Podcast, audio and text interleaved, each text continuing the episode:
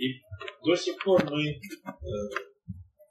когда говорили об этом, то мы видели проблемы Израиля, его плотскую природу, и мы относили это и к себе в том числе.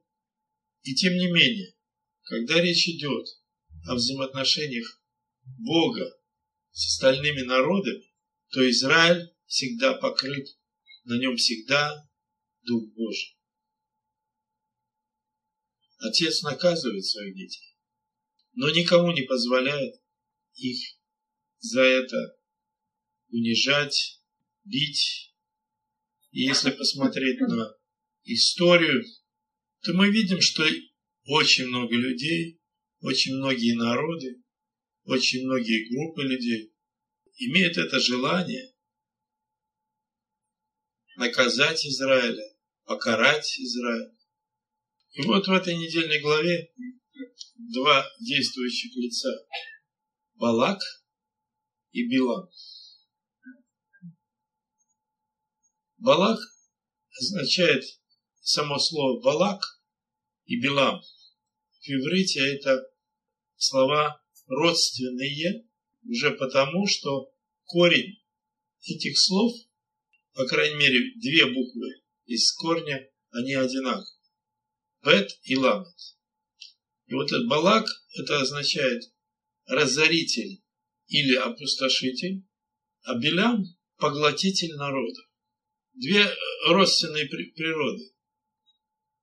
Один был користолюбивый человек, который любил деньги и готов был за это сделать все, что угодно, даже отвергнуться Бога, делать, искать своего.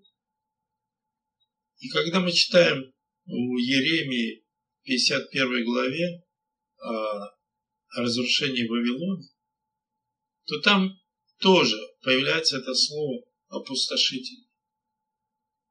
Уже для Вавилона явятся опустошители, которые не из Израиля, а которые из народов мира. Это придет в их жизнь. Потому что вот э, и Балак, и Билам – это как бы э, два олицетворения двух сил, которые действуют э, в этом мире, противясь воле Божьей. Я бы хотел, чтобы мы сейчас открыли книгу Иисуса Навина и послушали, что говорит жительница Иерихона, Рав блудница. Это вторая глава, восьмой стих до одиннадцатого. Прежде, нежели они легли спать, она, Рав. Вы знаете, что Рав, она родословная царя Давида. Она, по-моему, бабушка того Вооза, который, от которого родился Авид, Соломон и потом Давид. Это посмотрите. Вот она говорит: «Я знаю, что Господь отдал землю сию вам, ибо вы навели на нас ужас, и все жители земли сей пришли от вас в робость». Послушайте, это не, не вчера было. Это они уже пришли в Иерихон через сорок лет после выхода из Египта. И тем не менее, она простая женщина. Она это знает. Они все это знают. Они знают, что Бог отдал эту землю им, Израилю. И она говорит: мы слышали, как Господь иссушил пред вами воду Черного моря, моря, когда вышли из Египта, и как поступили вы с двумя царями аморейскими, за Иорданом, Сигоном и Огом, которых вы истребили. Когда мы услышали об этом, ослабело сердце наше, и ни в ком из нас не стало духа против вас.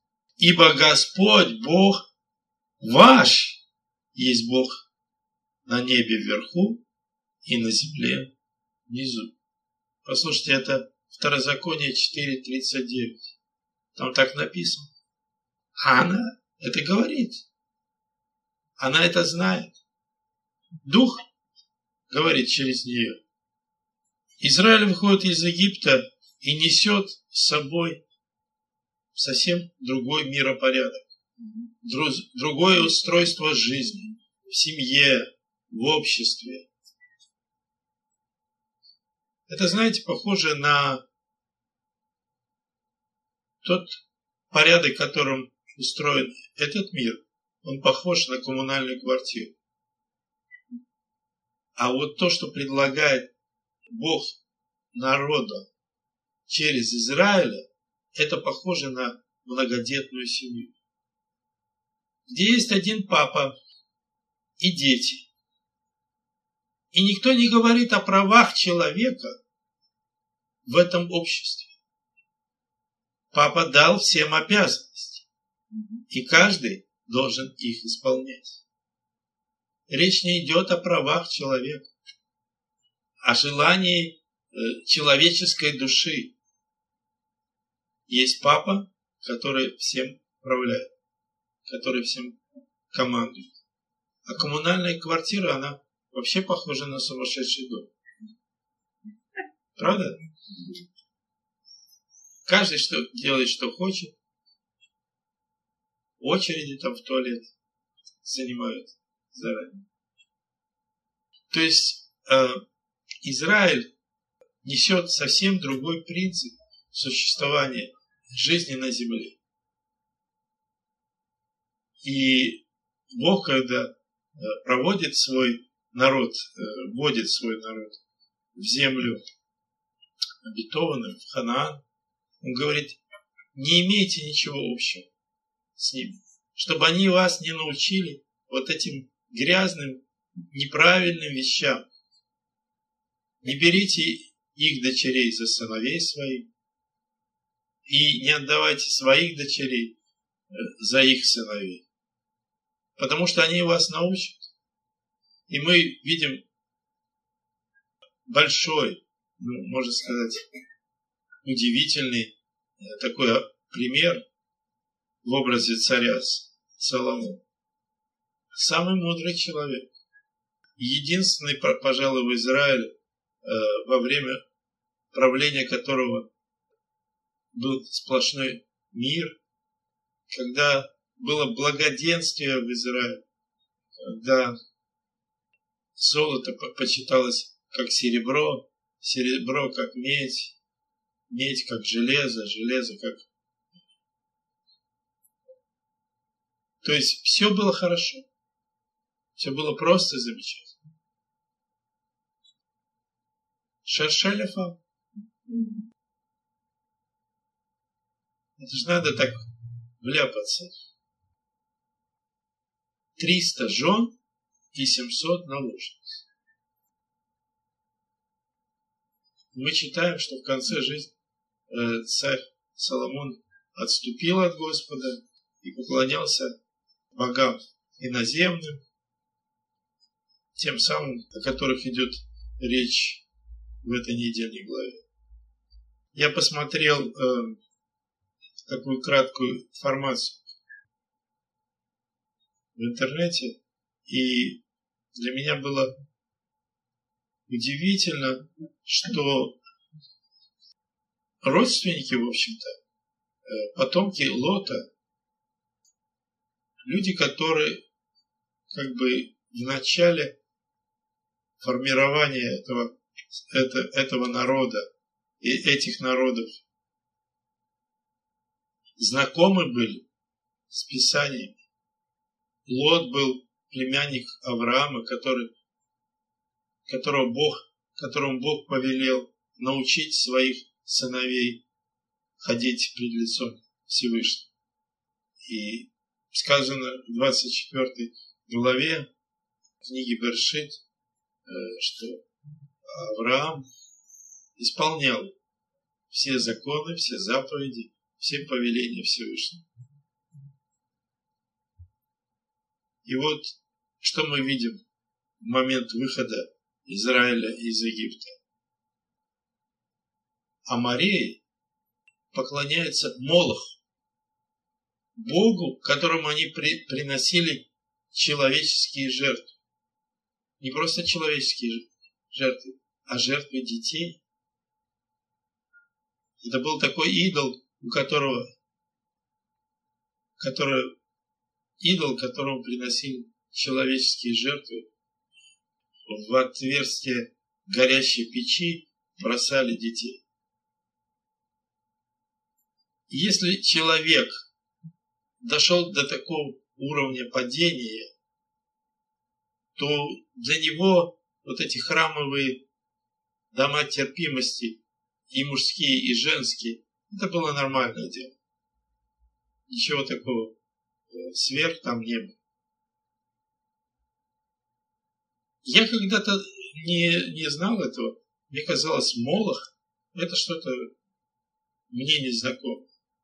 По крайней мере, это какие-то такие сверхязыческие народы. А в книге «Деяния» мы читаем у Стефана, что за все время, за те годы, которые не написаны в Писании, со второго по тридцать восьмого, или по тридцать девятого, да, точнее, которые Бог водил Израиль по пустыне, сказано, вы носили скинию Молоху и звезду Бога вашего Рифа.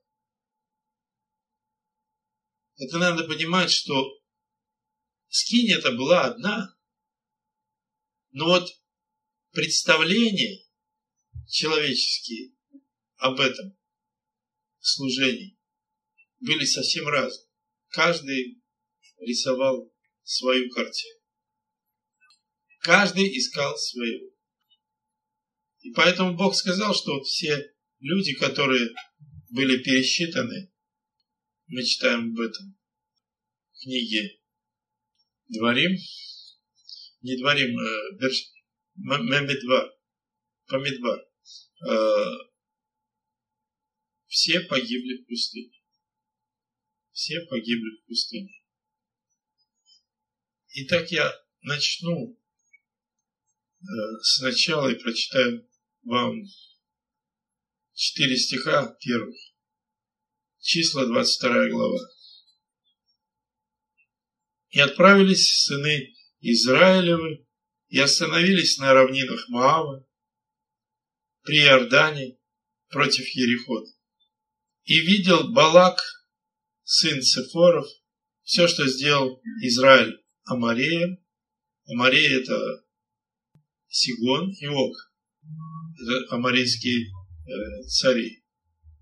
«И весьма боялись моавитяне народа сего, потому что он был многочислен, и устрашились моавитяне сынов Израиля. И сказали моавитяне старейшинам мадиамским». Вы знаете, да, Мадиам – это тоже родственник, более того, это сын Авраама, который он родил после того, как умерла Сара. Так вот он сказал, этот народ поедает теперь все вокруг нас, как вол поедает траву полевую. Когда мы читаем книгу Берешит, пятнадцатую главу, где написано о праведной вере, поверил Авраам Богу, и это вменилось ему в праведность, там написано, с четырнадцатого стиха. «Я произведу суд над народом, у которого они будут в порабощении, и после сего они выйдут с большим имуществом. А ты отойдешь к отцам твоим в мире и будешь погребен в старости доброй. В четвертом роде возвратятся они сюда, ибо мера беззаконий амареев еще не наполнился. То есть вот тогда, когда Бог заключал завет с Авраамом, уже было обозначено, это временная точка, когда мера беззаконий амареев наполнится. И тогда Израиль выступит в роли того, кто поступает, уничтожает народы, мера беззаконий которых исполнилась, наполнилась. То есть пришел предел терпения Всевышнего. И вот Балак сказал, я пос... вот народ, который вышел из Египта и покрыл собою все лицо земли, и он живет передо мной. А ты, Балак, прокляни мне этот народ, ибо он сильнее меня.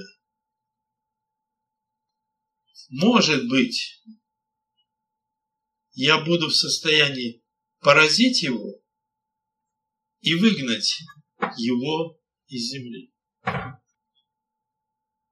Вот эта же фраза, она повторяется еще раз, когда Билам объясняет Богу, что произошло.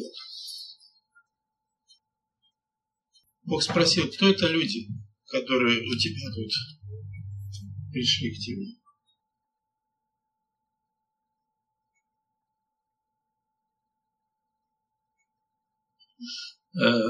Девятый стих, двадцать второй главы. И пришел Бог к Валааму и сказал, кто эти люди у тебя? И Валаам сказал Богу, Валак, сын Цефоров, царь Моавитский, прислал их, прислал их ко мне сказать, вот народ вышел из Египта и покрыл лицо земли, и так приди, прокляни мне его, может быть, я буду тогда в состоянии сразиться и выгнать его. Значит, давайте сравним. Шестой стих, что там сказано? Там сказано, может быть, я буду в состоянии поразить его и выгнать его из земли. В одиннадцатом стихе написано, может быть, я тогда буду в состоянии сразиться с ним и выгнать его.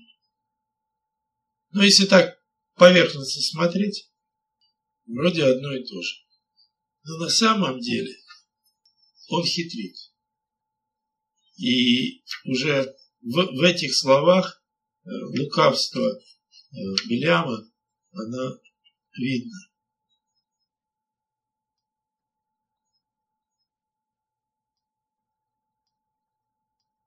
А, вот. Значит, в шестом стихе написано. Может быть, я тогда буду в состоянии поразить его и выгнать его из земли.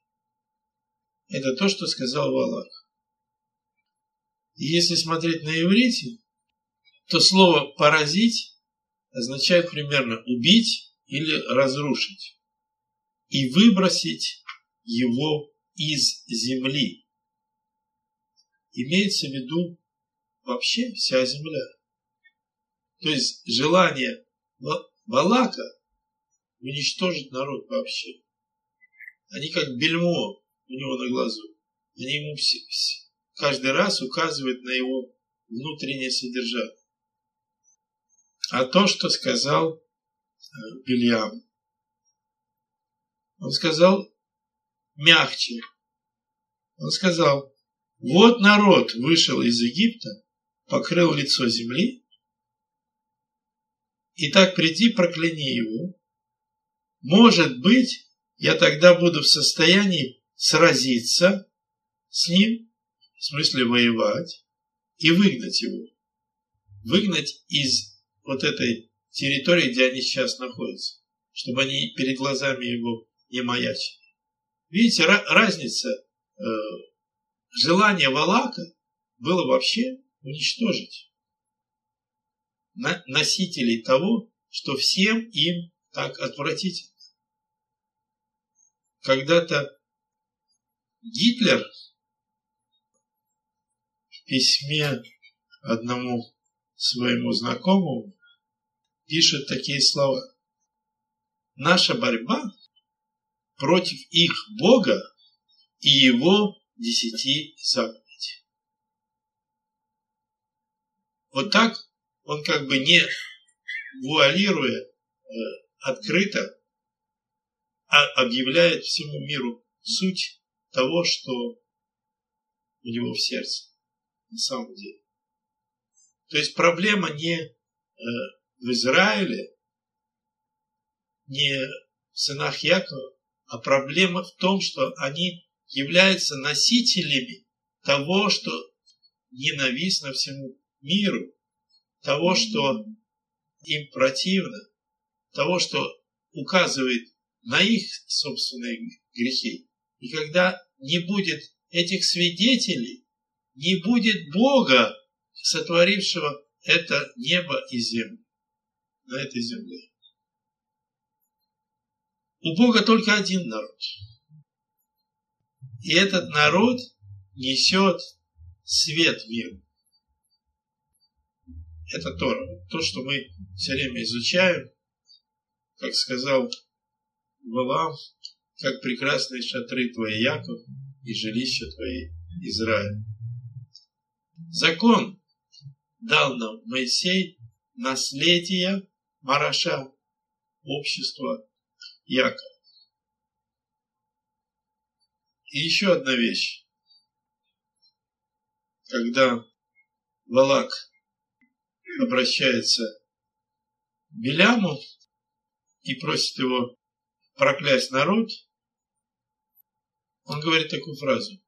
«Ибо я знаю, что кого ты благословишь, тот благословен, а кого ты проклянешь, тот проклят». Но мы читаем в самом начале книги Берешит, в двенадцатой главе, Бог говорит Аврааму: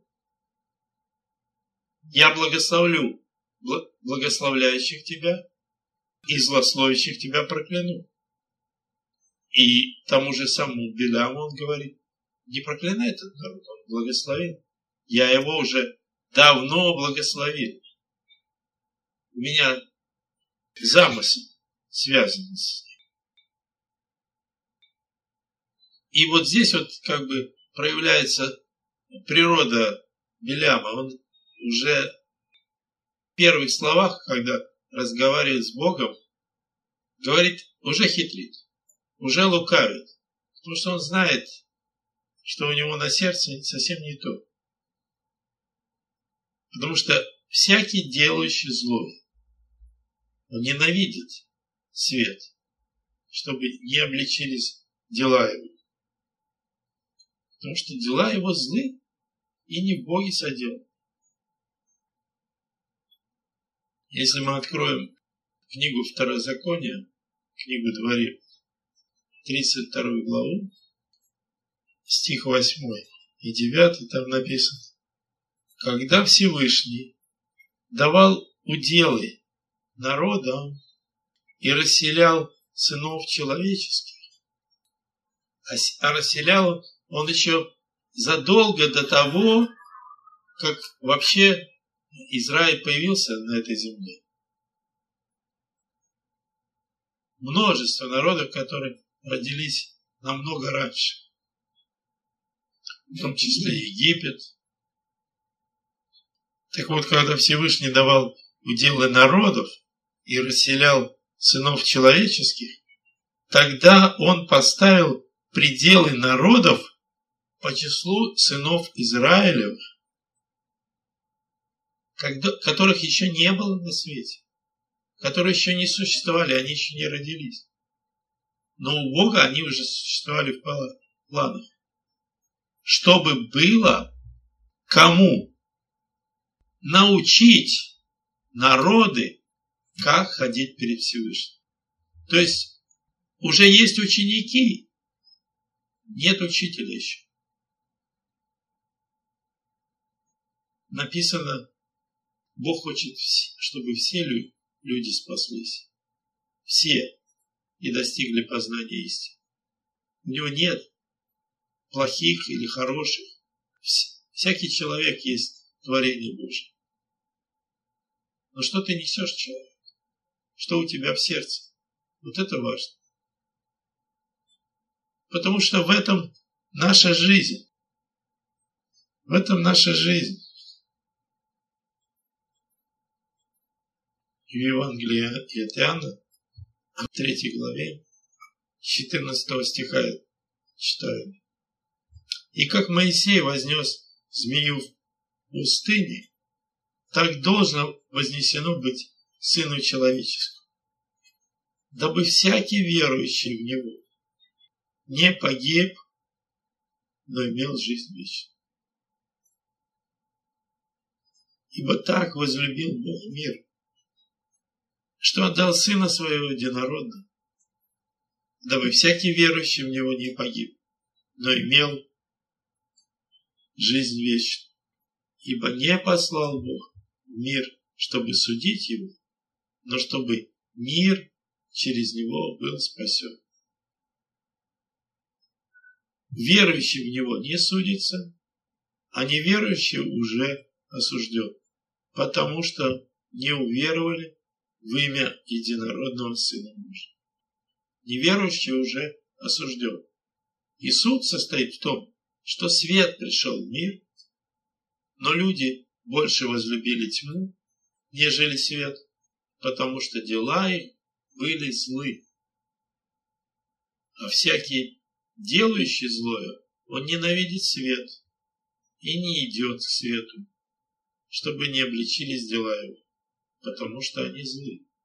А поступающий по правде идет к свету, дабы явны были дела его, потому что они в Боге соделаны. Я немножко по теме, но немножко отступлю и почитаю вам э, на одну тему э, несколько мест Писания, которые у меня тут есть. А тема такая. Дух заблуждений. Мы говорили о том, что есть люди, которым Писание открывается. Они все знают, они правильно. И я хочу, чтобы мы, прочитав это, увидели, что еще с момента выхода Израиля из Египта Бог дал такое пророчество на Израиле и на все народы, что только тот, кто будет поступать по его закону, по его постановлению и уставу, тому будет открываться слово. А тот, кто будет искать своего, похоти своей души, тому Писание закрывается. Человек будет читать и ничего не увидит, не услышит. Мы э, часто читаем второе послание Фессалоникийцам, вторую главу. Но вот я хочу, чтобы мы увидели, что эта же мысль, она написана в очень многих местах Танаха. Давайте вот откроем для начала. Второзаконие, тридцать первая глава, шестнадцатый, семнадцатый и восемнадцатый стих. «И сказал Господь Моисею: вот ты почиешь с отцами твоими, и станет народ сей блудно ходить вслед чужих богов той земли, в которую он вступает, и оставит меня, и нарушит завет мой, который я поставил с ним. И возгорится гнев мой на него в тот день». Вот это ключевое слово. Гнев Божий. Когда человек поступает не поистине, не в духе Божьем соделаны его дела, то Бог начинает гневаться. Горит гнев на него в тот день, и я оставлю их и сокрою лицо мое от них. Бог скрывает лицо. И он истреблен будет, и постигнут его многие бедствия и скорби. И скажет он в тот день: не потому ли постигли меня сии бедствия, что нет Бога моего среди меня?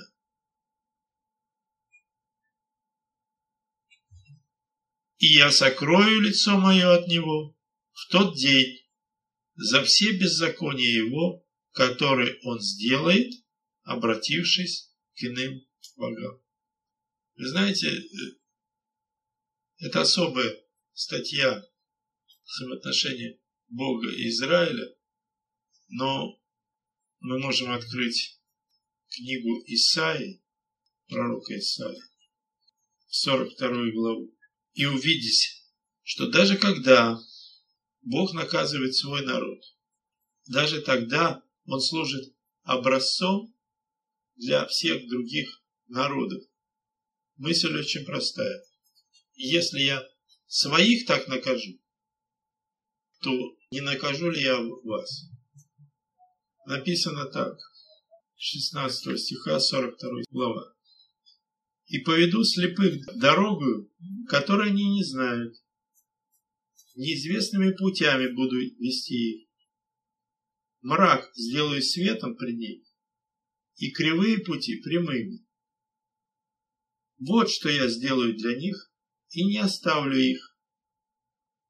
Тогда обратятся вспять, и с великим стыдом покроются надеющиеся на идол, говорящие истуканом: вы наши боги. Слушайте, глухие, и смотрите, слепые, чтобы видеть. О ком речь идет? Кто это? Глухие и слепые. Это, это люди, которым закрыто Писание. Кто так слеп, как раб мой, и глух, как вестник мой? Это о Якове, мною посланный. Кто так слеп, как возлюбленный? Так слеп, как раб Господа. Ты видел многое, но не замечал, уши были открыты, но не слышал. Господу было угодно ради правды своей возвеличить и прославить закон. Но это народ разоренный и разграбленный, все они связаны в подземелье и сокрыты в темницах, сделались добычею, и нет избавителя, ограблены, и никто не говорит: отдай назад.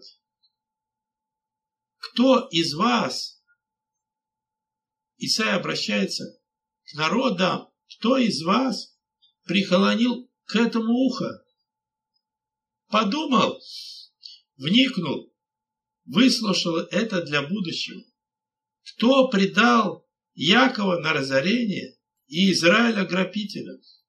Не Господь ли, против которого мы грешили? Не ходили они ходить путями его и не слушали закона его. И он излил на них ярость гнева своего и лютость войны. Она окружила их пламенем со всех сторон, но они не примечали. И горело у них, но они не уразумели этого сердца. Если своих детей Бог так наказывает, то что будет, когда суд придет в этот мир? Время начаться суду с Дома Божьего, но потом будет суд над всеми народами. И если он судит так, если он не щадит своих детей и наказывает их в меру, говорит: я истреблю, совершенно истреблю все народы, среди которых я тебя рассеял, а тебя буду наказывать. Не наказан, не оставлю. И вот Израиль, он как бы стоит как образец, как образ того, что будет. Если Бог говорит, если я наказывал Израиль, возлюбленного моего, то не накажу ли я и тебя за твои беззакония? Мы читали Второзаконие, тридцать первую главу, да? восемнадцатый стих. «И я сокрою лицо мое от него в тот день за все беззакония его, которые он сделает, обратившись к иным богам. Я сокрою лицо от него, и они будут народу, у которого есть Тора, который хранит эту Тору, и именно благодаря этому народу она еще существует здесь, в этом мире. И тем не менее, когда ты не исполняешь, что Бог говорит, то ты начинаешь плохо слышать и плохо видеть. Книга Притчи, двадцать вторая глава, стих четырнадцатый. Здесь та же самая мысль о духе заблуждения. Глубокая пропасть уста блудниц, на кого прогневается Господь, тот упадет туда. Что такое уста блудниц? Это учение. Это учение человеческие. И когда на тебя, вследствие твоей жизни, гневается Господь, ты попадаешь в эти уста блудниц. И ты начинаешь им верить. Кажется, что все нормально. Ты приходишь к учителям, которые тебя научат. Но на самом деле это, это уже наказание за твои грехи. Когда ты попадаешь в уста блудниц, это уже наказание. Это уже следствие. Потому что гнев Божий разгорелся. Исаия, тридцатая глава, двадцать седьмой, двадцать восьмой и двадцать девятый стих. Смотрите. С двадцать седьмого я читаю. «Вот имя Господа идет издали. Горит гнев его, и пламя его сильно». Горит гнев. Уста его исполнены негодования, и язык его, как огонь поедающий. И дыхание его, как разлившийся поток, который поднимается даже до шеи, чтобы развеять народы до истощения. И будет в челюстях народов узда, направляющая к заблуждению. Горит гнев Господа, и в челюстях народов узда, которая направляет к заблуждению. То же самое. Действие заблуждения. А у вас, это он говорит тем, кто слушает, тем, кто исполняет. А у вас будут песни, как в ночь священного праздника вашего. Какой праздник? О каком празднике здесь идет? Песах. Ночь священного праздника. Кто это здесь вот ночью первого? Вы же недавно, вы же недавно здесь все были. И веселье сердца, как у идущего со свирелью на гору Господню в твердении Израиля. А у вас будут песни. А у народов узда заблуждения. И последнее вот. Второе послание Фессалоникийцам, вторая глава с десятого стиха. «И со всяким неправедным обольщением, погибающим за то, что они не приняли любви истины для своего спасения. За сие пошлет им Бог действие заблуждения, так что они будут верить лжи». Бог же не зло тебе делает. Его любовь заключена в Его слове. И ты не принял эту любовь. Ты не принял это слово. И тогда Бог посылает действие заблуждения. И люди начинают верить лжи. А Ишуа говорит, кто ищет волю Творца, тот узнает о учении сём. Когда ты ходишь в послушании, то тебе открывается Слово. Когда ты ходишь в послушании, Слово начинает открываться. И еще одна вещь.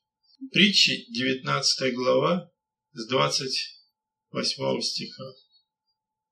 Лукавый свидетель издевается над судом, и уста беззаконных глотают неправду. Беззаконный глотает неправду, потому что творит беззаконие. Итак, я в нашу недельную главу возвращаюсь. Мы говорили о свете, который несет Израиль. Несет народом. Бог повелел воссиять свету, чтобы просветить наши сердца, чтобы видно стало, что у нас в сердце. Но интересное дело, свет проходит сквозь тьму, но тьму он не уничтожает. Когда мы читаем притчу о плевелах и рабы дому владыки пришли к нему и сказали, что ты же посеял хорошее семя. Откуда там сорняки?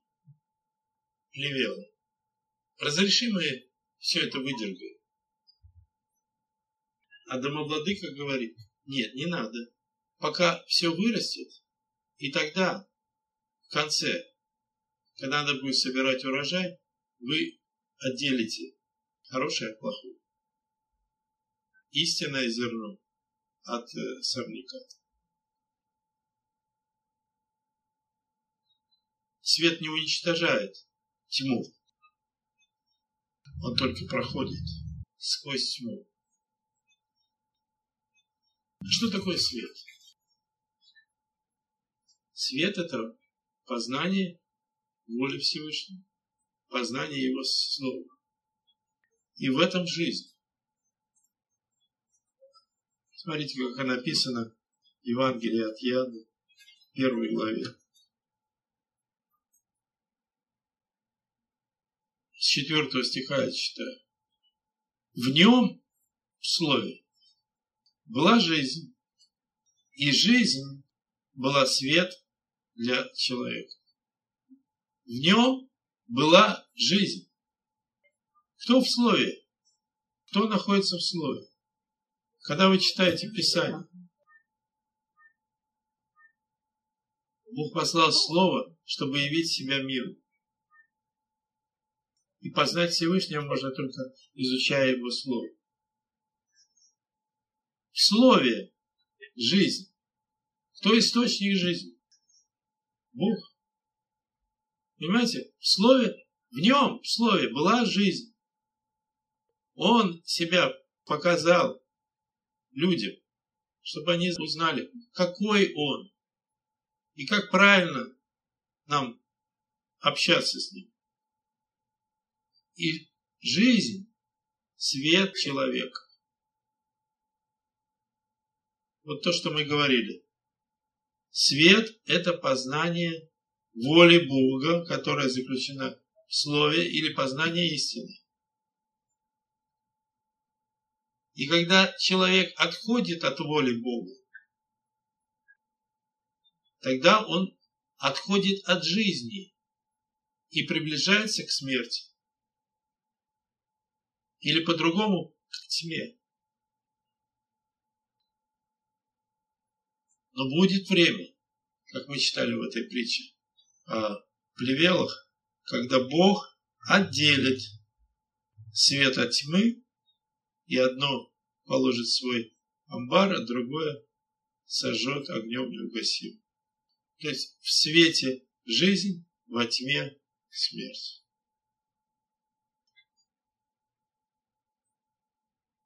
Ефесянам пятая глава. Мы говорили, что Израиль несет свет, и он проходит через тьму народов. И в конце времен Бог отделит свет от тьмы. Ефесянам пятая глава с восьмого стиха я читаю. «Вы были некогда тьма». Павел обращается к жителям, верующим из Ефеса, и говорит: вы были некогда тьма. То есть вы не видели света, вы не знаете света. А теперь вы свет в Господе. Поступайте как дети света. Испытывайте. Потому что плод Духа состоит во всякой благости. Благость — это, знаете что? Это природа Бога. Он, никто, не, никто не благ, только один Бог благ. Так Ишуа сказал юноша богатый. Никто не благ. Он говорит, учитель благой. Он говорит, никто не благ, только Бог благ. Я не Бог. Плод же Духа состоит во всякой благости, праведности и истине. Испытывайте, что благоугодно Богу. И не участвуйте в бесплодных э, делах тьмы. Тьма не приносит плод. Вот скажите мне, вот растет дерево, да? А почему оно растет? Вот такой вопрос. Почему оно растет? А? Я не слышу.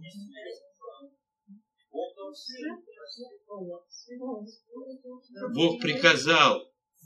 Он сказал, э, да произрастит земля зелень травную, семя, дерево э, плод, и дерево, приносящее плод свой по роду своему в свое время.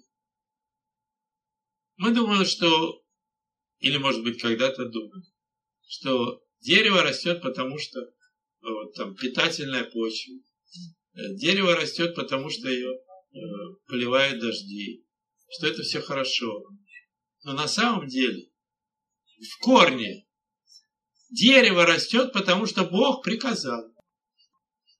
И когда мы говорим, что не хлебом единым жив человек, но всяким исходящим из уст Всевышнего, надо понимать, что это на самом деле так и есть. Если брать первую причину, то этот хлеб, который мы едим, он вырос, потому что Всевышний сказал ему вырасти. Бог приказал ему вырасти, чтобы напитать свой народ. Мне просто был разговор с одной э, женщиной, и я ей сказал, ну мы так говорили, она немножко касается Писания, и я ей говорю, вот не хлебом едим жив человек. Она говорит, да, а как без хлеба? А как без хлеба? И вы знаете, я как-то задумался, мне как-то этот вопрос не стоял. Я начал думать, смотрю, а на самом деле все, что в этом мире есть, все создано для блага человека. И это сделал Всевышний, который сотворил это небо и землю. Дерево растет, потому что Бог сказал. Поэтому живите тем, что исходит из его уст. Слово и дух. Написано, где дух Господень, там свобода. От чего свобода? От греха. Мы были некогда рабы греха, искали своего. А теперь рабы праведности. Где Дух Господень, там свобода. Господь есть Дух, а где Дух Господень, там свобода.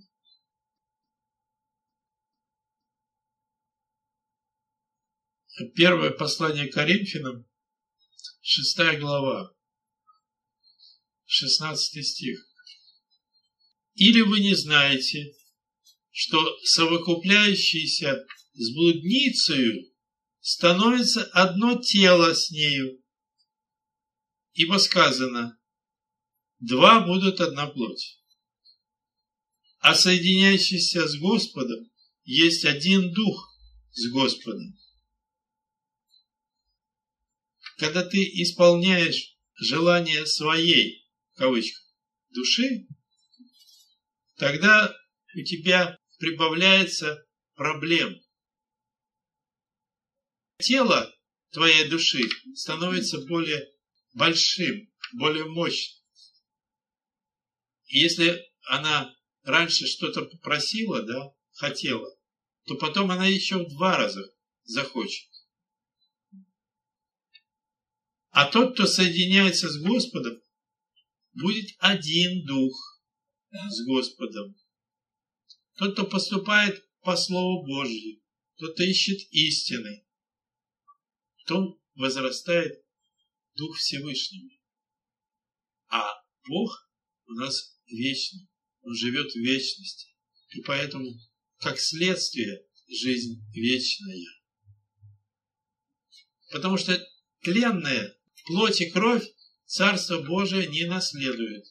А когда ты набираешь на свою душу еще, и еще, и еще, то ты сам себе закрываешь дорогу.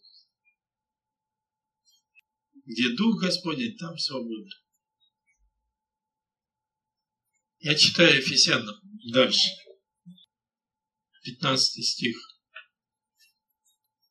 Итак, смотрите, поступайте осторожно, не как неразумные, но как мудрые, дорожа временем, потому что дни лукавы.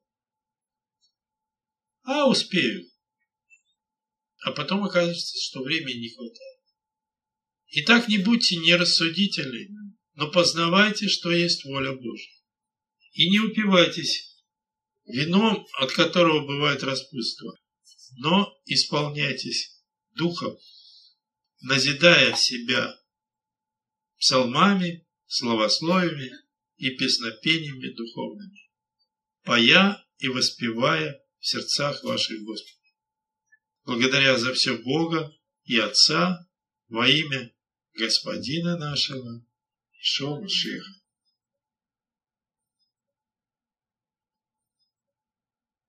Это очень хорошее дело.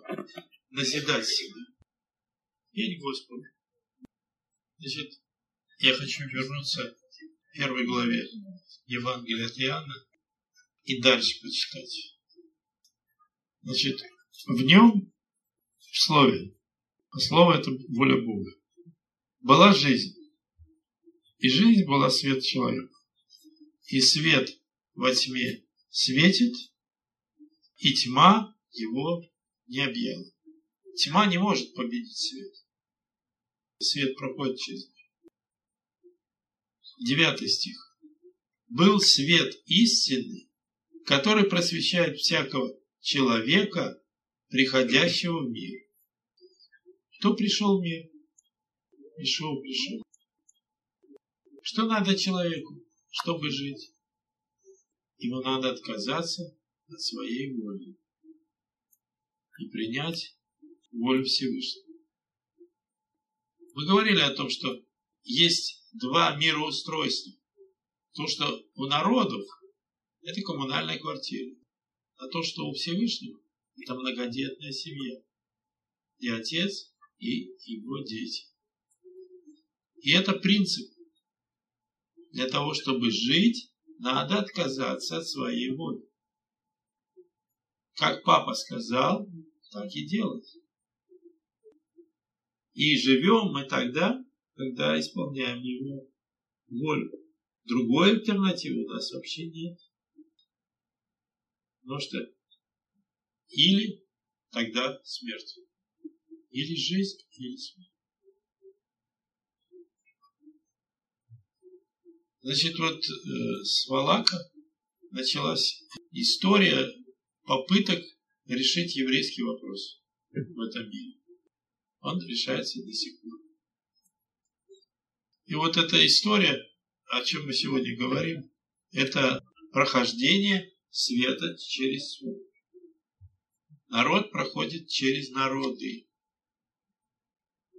Смотрите, вот Сигон не позволил Израилю пройти. И что он выиграл? Надо было пропустить. А не может. Природа у него такая. Он свету противится. И в итоге два царства превратились в развалины. Бог использует Израиль как меч для наказания. Вот смотрите, как написано.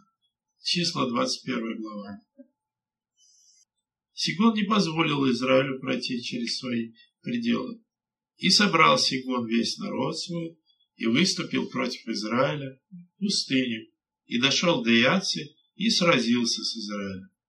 И поразил его Израиль мечом, и взял во владение его землю от Арнона до Иавока, до пределов аммонитских, ибо крепок предел аммонитян. И взял Израиль все города сии, и жил Израиль во всех городах аморейских, и в Есивоне, и во всех зависящих от него. Ибо Есивон был город Сигона, царя аморейского, и он воевал с прежним царем моавитским, и взял из руки его всю землю его до Арнона. И я хочу вам в этой связи напомнить историю про Иофая. Помните такое имя? Иофай. Книга Судей, одиннадцатая глава. Это по поводу того, кому принадлежит эта земля. Книга Судей, одиннадцатая глава. Такая драматическая история. Я ее до сих пор не могу понять. Но я вам напомню, чтобы не, не считать много, не занимать времени. Был один человек. Он родился в одной семье, но он был сыном другой женщины. Сыном блудницы, как здесь сказано. И его, братья его, выгнали из дома. Сказали, иди отсюда. Ты сын другой женщины, поэтому наследие тебя здесь не будет. Это Израиль. И в это время, значит, на Израиль напал аммонитяне. Это те самые аммонитяне, которые сыны Лота. А он был человек очень храбрый. И пришли старейшины Израиля и сказал, ну, помоги нам, возглавь наше войско, надо с этим вопросом разобраться, а то от аммонитян нам претензии, они хотят нашу землю забрать. А он сказал, если вы поставите меня начальником, я буду у вас главным, и потом, то я согласен. Ну, согласен. И смотрите, как двенадцатый стих написан. Послал Иеффай послов царю аммонитскому сказать, что тебе до меня, что ты пришел ко мне воевать на земле моей. Царь аммонитский сказал послам Иеффая, Израиль, когда шел из Египта, взял землю мою от Арнона до Иавока и Иордана. И так возврати мне ее с миром. Значит, я э, читаю дальше. Иеффай в другой раз послал послов царю аммонитскому. Сказать им, так говорит Иеффай, Израиль не взял земли моавитской и земли аммонитской, ибо когда шли из Египта, Израиль пошел в пустыню, к Черному морю и пришел в Кадес. Вы все это знаете. Недавно учили. Оттуда послал Израиль послов царю Идомскому сказать, позволь мне пройти землею твоей. Но царь Идомский не послушал его, и к царю Моавитскому он посылал, но и тот не согласился. Посему Израиль оставался в Кадесе и пошел пустынею и обошел, миновал землю Эдомскую и землю Моавитскую, и прошедший к восточному пределу земли Моавитской расположился станом за Арноном и не входил в пределы Моавитские, ибо Арнон есть предел Моава. Когда-то давно царь Сигон, тут написано триста лет назад, воевал с Моавом и отвоевал эту землю. А Израиль, когда шел, он победил Сигона и тогда овладел этой землей. И послал Израиль послов к Сигону, царю Амарейскому, царю Есивонскому, и сказал ему: Израиль, позволь мне пройти землей твоей на, се... на свое место. Но Сигон не согласился пропустить Израиля через пределы свои. И собрал Сигон весь народ свой, и расположился станом Иаце, и сразился с Израилем. И предал Господь, Бог Израилев, Сигона и все, весь народ его в руки Израилю, и он побил их. Побил их, потому что Всевышний предал их. И получил Израиль в наследие всю землю Амарея, то есть Сигона и его народ, амарейский царь, жившего в той земле. И получили они в наследие все пределы Амарея от Арнона до Иавока. Надо с картой разбираться, так становится ясно.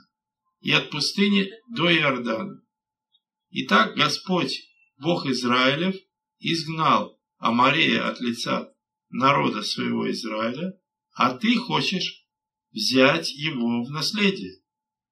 Не владел ли ты тем, что дал тебе Хамас, Бог твой?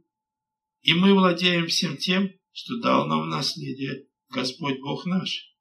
Разве ты лучше Валака, сына Сифорова, царя Моавитского? Ссорился ли он с Израилем или воевал ли с ними?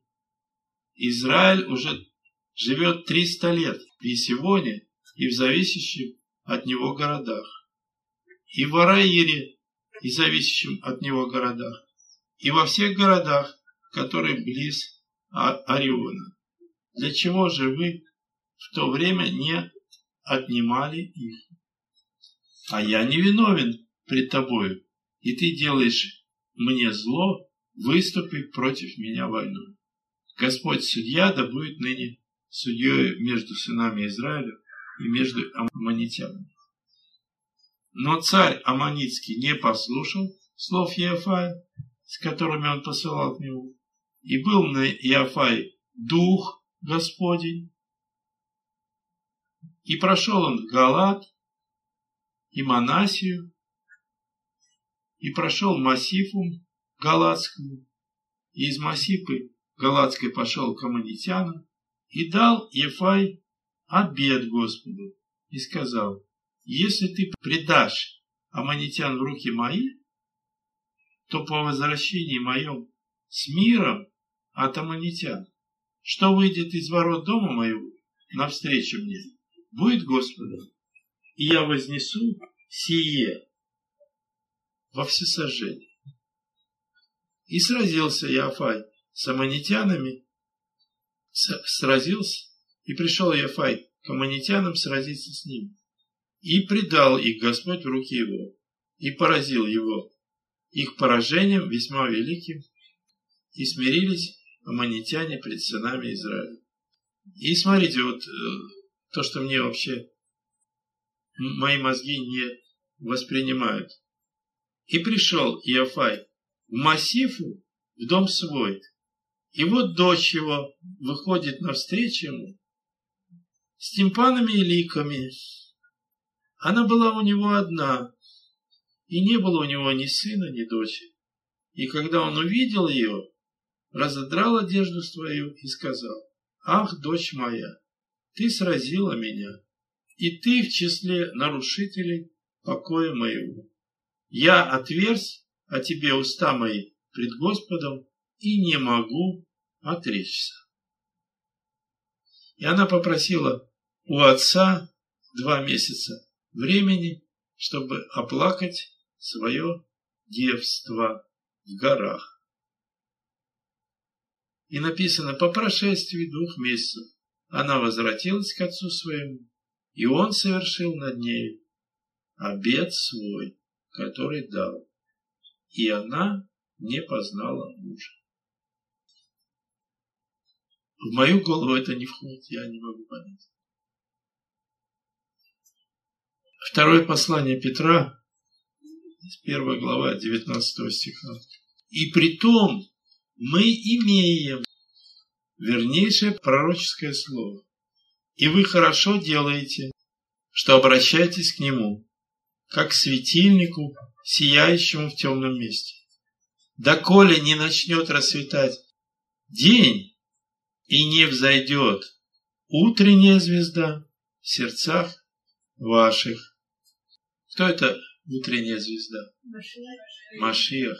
Во всей полноте. Зная прежде всего то, что никакого пророчества в Писании нельзя разрешить самому собой. Ибо никогда пророчество не было произносимо по воле человеческой, но изрекали его святые Божьи человеки, будучи движимы Духом Божиим. Иеремия, тридцатая глава, одиннадцатый стих написано: «Ибо я с тобой», это он обращается к Израилю, говорит Господь, «чтобы спасать тебя, я совершенно истреблю все народы, среди которых рассеял тебя, а тебя не истреблю. Я буду наказывать тебя в мере, но не наказанным не оставлю тебя. Ибо так говорит Господь, рана твоя неисцельна и язва твоя жестока. Никто не заботится о деле твоем, чтобы заживить рану твою. Целебного врачества нет для тебя. Все друзья твои забыли тебя и не ищут тебя, ибо я поразил тебя ударами неприятельскими, жестоким наказанием за множество беззаконий твоих, потому что грехи твои умножились. Что вопиешь ты о ранах твоих, о жестокости болезни твоей? По множеству беззаконий твоих я соделал тебе это, потому что грехи твои умножились. Но все пожирающие тебя будут пожраны, и все враги твои, все сами пойдут в плен, и опустошители, вот они, будут опустошены, и всех грабителей твоих предам грабежу». Помните, Балак, опустошитель и разрушитель. «Я обложу тебя пластырем, исцелю тебя от ран твоих, говорит Господь. Тебя называли отверженным, говоря, вот Сион, о котором никто не спрашивает. Так говорит Господь, вот возвращу плен шатров Якова, и селение его помилую, и город опять будет построен на холме своем, и храм устроится по-прежнему. И вознесутся из них благодарение и голос веселящихся, и я умножу их, и не будут умоляться, и прославлю их, и не будут унижены. И сыновья его будут, как прежде, сом его будет предстоять предо мною. И накажу всех притеснителей его, и будет вождь его из него самого, и владыка его произойдет из среды его. И я приближу его, и он приступит ко мне, ибо кто отважится сам собою приблизиться ко мне, говорит Господь, и вы будете моим народом, и я буду вам Богом». Я хочу в заключение прочитать те слова, которые сказал Захария, отец Иоанна Крестителя. Это Лука, первая глава, шестьдесят седьмой стих. «И Захария, отец его, исполнился Святого Духа и пророчествовал, говоря: «Благословен Господь Бог Израилев, что посетил народ свой и сотворил избавление ему, и воздвиг рог спасения нам в дому Давида, отрока своего, как возвестил устами бывших от века святых пророков своих, что спасет нас от врагов наших и от руки всех ненавидящих нас, сотворит милость с отцами нашими и поменет святой завет свой, клятву, которой клялся он Аврааму, отцу нашему, дать нам небоязненно по избавлении от руки врагов наших, служить ему в святости и правде пред ним во все дни жизни нашей».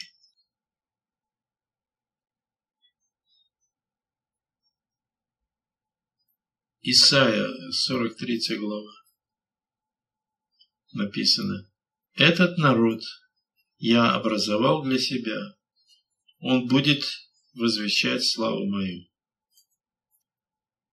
И как параллельное место в книге Деяний, пятнадцатой главе, написано четырнадцатым стихом: «Симон изъяснил, как Бог первоначально презрел на язычников, чтобы составить из них народ во имя свое». Это то, что сейчас происходит. Бог составляет народ во имя свое, который будет возвещать славу Всевышнего. А ты, я читаю Исаию двадцать второго стиха дальше: «А ты, Яков, не взывал ко мне, ты, Израиль, не трудился для меня, ты не приносил мне агнцев твоих во всесожжение и жертвами твоими не чтил меня, я не заставлял тебя служить мне хлебным приношением и не отягощал тебя фимиамом. Ты не покупал мне благовонной трости за серебро, и туком жертв твоих не насыщал меня. Но ты грехами твоими затруднял меня, беззакониями твоими отягощал меня. Я, я сам изглаживаю преступления твои ради себя самого, и грехов твоих не помяну». И совсем в конце Римлянам одиннадцатая глава, где написано, что Бог всех заключил в непослушание, чтобы всех помиловать. И некому, нечем гордиться. одиннадцатая глава, я читаю с двадцать восьмого стиха, может быть, вы это и слышали, написано: «В отношении благовестию они враги ради вас, а в отношении к избранию возлюбленные Божии ради Отцу. Ибо дары и призвания Божии неизменны. Как и вы некогда были непослушны Богу», о чем мы сейчас читаем, «а ныне помилованы по непослушанию их». То есть язычники были непослушны Богу, а, а сейчас помилованы, потому что Израиль непослушен. «Так и они, Израиль, теперь непослушны для помилования вас, чтобы и сами они были помилованы». Здесь идет речь: они — это Израиль, так и Израиль теперь не послушен для помилования вас, язычников, чтобы и сами они были помилованы. И вы знаете, у Дэвида Штерна есть расширенный перевод, и я не мог понять сначала, откуда он это взял, но в этой же главе мы читаем двадцать второй стих. И тогда я вернусь к тридцать первому и покажу, откуда это появляется. Итак, видишь, это он э, обращается к тем, кто прилепился э, к природным наследиям. Итак, видишь благость и строгость Божию. Строгость к отпадшим, а благость к тебе. И если пребудешь в благости Божией, иначе и ты будешь отсечен. Бог говорит язычникам, Бог тебя помиловал, а согрешивших наказал. Но смотри, бойся, если ты не пребудешь в благости Божией, то и ты будешь отсечен. Это понятно? Ну вот, слава Богу, ну вот, слава Богу, ну вот, слава Богу, ну вот, слава Богу, ну вот, слава Богу, ну вот, слава Богу. Ну вот, слава Богу, ну вот, слава Богу,